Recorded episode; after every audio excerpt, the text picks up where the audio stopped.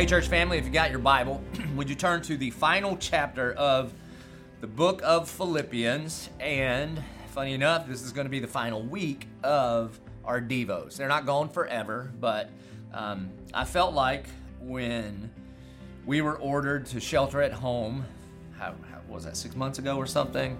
I felt like the Lord impressed upon me that I needed to shepherd our church through this season. So this is why I started doing these Devos. And at this point now, we're into like the middle of October. All of our campuses are open except our prison campuses, so pray for those guys. But they can watch on kind of online. Our kids ministry is open, our student ministry is open, everything is wide open. And so just for pacing's sake for myself, this is going to be the end of the online Devos, at least for the rest of this year. I do think they will come back for certain seasons based on series that we're doing. So I hope they've been helpful. And if you feel like you just have to have them, well, I think we did 30 weeks or something like that. So feel free to go back all the way to week one and re-listen to them all. Maybe you'll learn something brand new. So Philippians chapter 4, one of my favorite chapters in all of Philippians. I feel like I go here a lot. We're just going to do 3 verses today. Paul says to the church at Philippi, "Therefore, brothers, whom I love and long for, my joy and crown, stand firm thus in the Lord, my beloved." Do you hear the affectionate language that Paul has for the church at Philippi? And again, we talked about this a few weeks ago when he said in the introduction to Philippians how he longed to see them. He remembered their tears. He said it was right for him to feel that way, and he had this church in his heart. Again, 11:22, "This is how I feel about you. My joy, my crown, my beloved." And even though what's interesting is the next 2 verses that we get to, right after Paul has said that they're his crown and his joy and his beloved and how into the church in Philippi he is, that there is conflict in this church. I don't know if you know this. I don't know how long you've been going to church, but sometimes at church there's conflict. And some of you may say, "Oh, no, Pastor Joby, how could there be conflict? I thought this was just like a family." Well, think about the amount of conflict that happens in your family. I mean, in fact, most of the wounds that you will carry with you the rest of your life, they don't come from strangers. They rarely come from coworkers. They most often come from family. And the thing about a church family is this, is that reconciliation is a must. That we are called to forgive one another, and then just as we have been reconciled unto God through the blood of Jesus Christ, you and I have been given the ministry of reconciliation.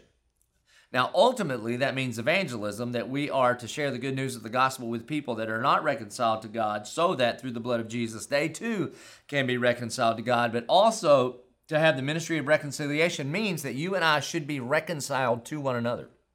I mean, think about this. Jesus says that reconciliation in the church, that forgiveness, repentance, by the way, that those are the ingredients of reconciliation. We're commanded to forgive everybody. It only takes one person to forgive. It does take 2 parties to be reconciled. And in order for reconciliation to happen, there must be forgiveness and repentance so that these 2 parties can come back together. And Jesus says this is how important unity or reconciliation in the church is. Jesus says, if you are about to give your offering at the altar and you know that somebody in the church has something against you, then hold off on your offering.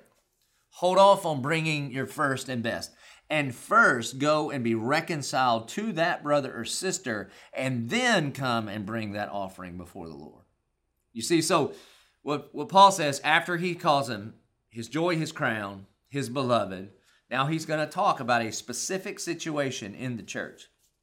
He says, "I entreat Euodia and I entreat Syntek to agree in the Lord." Here are 2 people that must not be agreeing in the Lord, and he is entreating these 2 people with very difficult names to say to be reconciled, to agree, to come back together. Verse 3, he says, "Yes, I asked you also, true companion." Now I'm going to be honest. I don't know exactly who he's talking about here, and I looked in a bunch of commentaries, and nobody knows exactly who he's talking about here. There are all kinds of different ideas, but one of the ideas is that he may be talking to the pastor at the church at Philippi. He says, "Yes, I ask you also, true companion, help these women who have labored side by side with me in the gospel together with Clement and the rest of my fellow workers whose names are in the book of life." All right. So here's what he says. He says, all right, ladies, Euodia and Syntek, I need you to be reconciled. And oh, by the way, other folks at church who have labored with me, Christians whose names are written in the Lamb's Book of Life, and maybe even the pastor, if they can't figure out how to be reconciled, just the two of them, then I'm going to need some of you to help. That's how big a deal this is. You see, a part of the reason we know this is what Paul is talking about is because Jesus in Matthew chapter 18, Jesus gives us the ingredients for what it takes to be reconciled. So, Church of 1122, let me just ask you, is there somebody in your family, at work, or especially somebody in your church that you are harboring something against?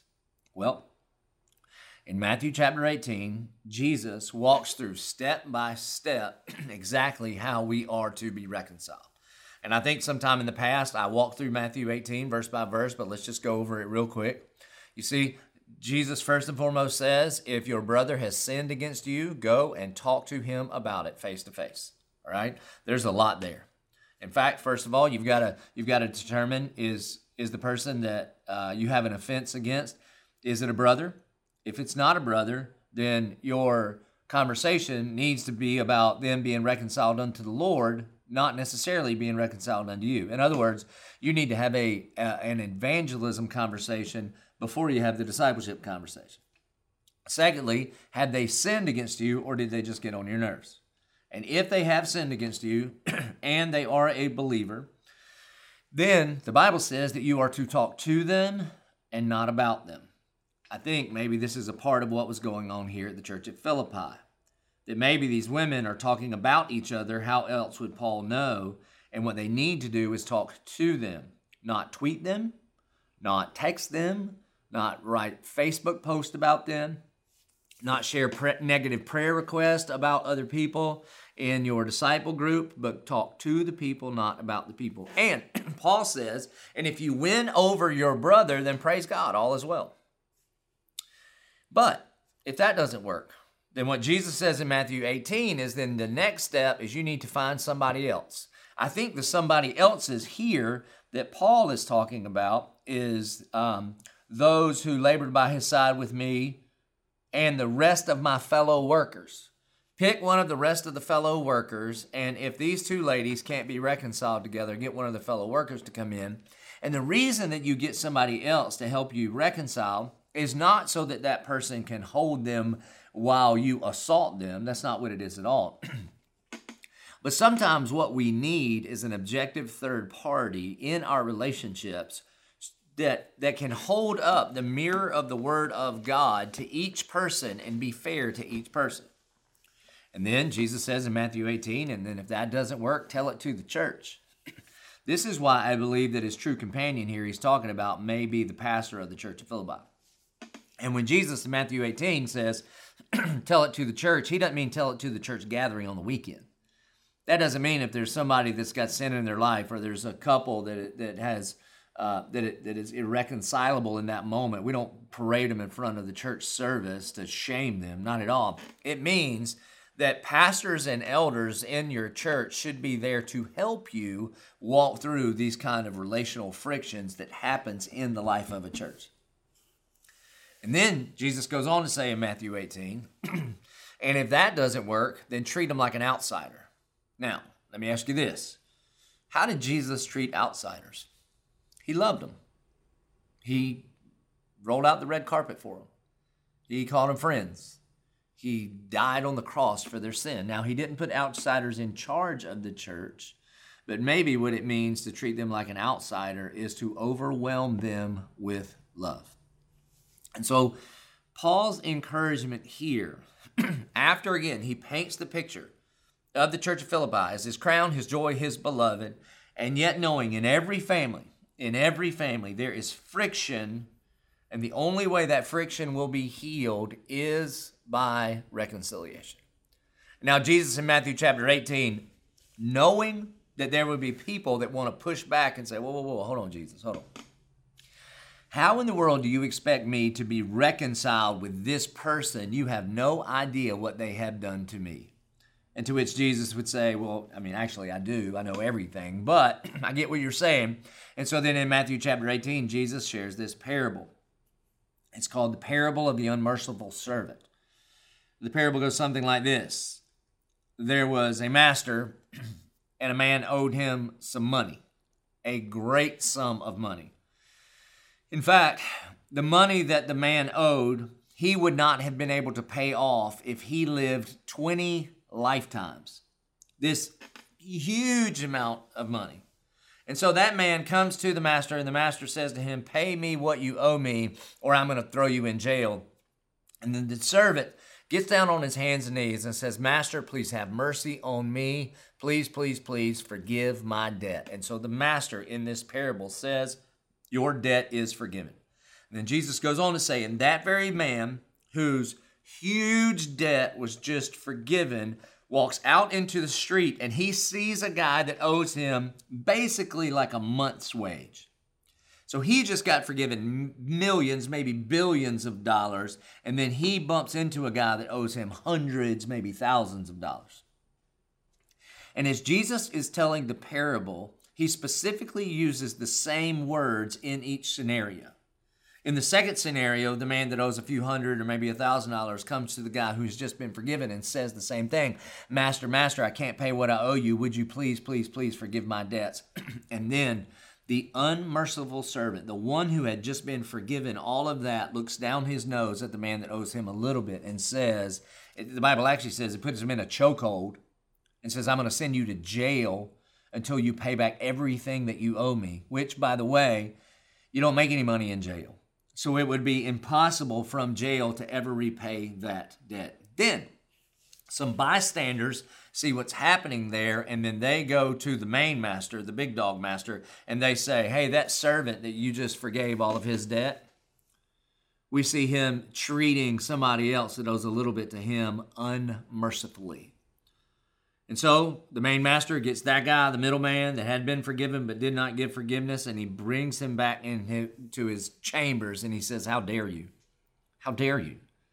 You who have been forgiven of so much, how could you not forgive what this man owes you? You see, the reason that we forgive is because we've been forgiven. C.S. Lewis says that Christianity is ultimately this, is that I forgive the inexcusable in you because of what God has forgiven in me. And the reason that you and I should be reconciled is because Christ came on a reconciling mission. And you and I, who were enemies of God, through the blood of Jesus, could be reconciled to a holy and perfect God. Therefore, if we who are imperfect could be reconciled with one who is holy and perfect, then there is no person that you couldn't be reconciled with. Now, I'm not saying you walk back into abuse or anything like that, okay? I hope you understand that. But is there somebody at the church? Is there somebody that used to be in a disciple group? Is there somebody that you used to know, you used to work with, you used to be friends with? Is there somebody in your family and you haven't talked to them in forever and you are waiting for them to go first? Well, then I dare you. I dare you to pick up the phone, not to text, but I dare you to pick up the phone and make a phone call and begin the process. Talk to them and not about them. You own maybe even more than your part of the relationship, because it always takes two. Now again, if they refuse to play along, then it won't be reconciled, because it takes two to reconcile. But I know you're thinking, well, you don't know about this relationship. This relationship is impossible. Except if the tomb is empty, anything's possible. And if sinful humanity can be reconciled to a holy and perfect God, then surely his children can be reconciled one to another. So pick up the phone, make the call, start the really hard work of forgiveness and repentance that leads to reconciliation. And if you need help, ask somebody in your disciple group. And if your disciple group needs help, call us here at the church. Let's pray. Father in heaven, God, you call us sons and daughters, and you instruct us to call each other brothers and sisters, because that's what we are. We are family. And God, in every family, there's friction, there's strife, there's heartache, there's pain, there's resentment, there's all of those things.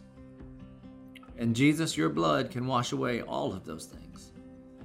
God, your blood can make all things new, even our broken relationships.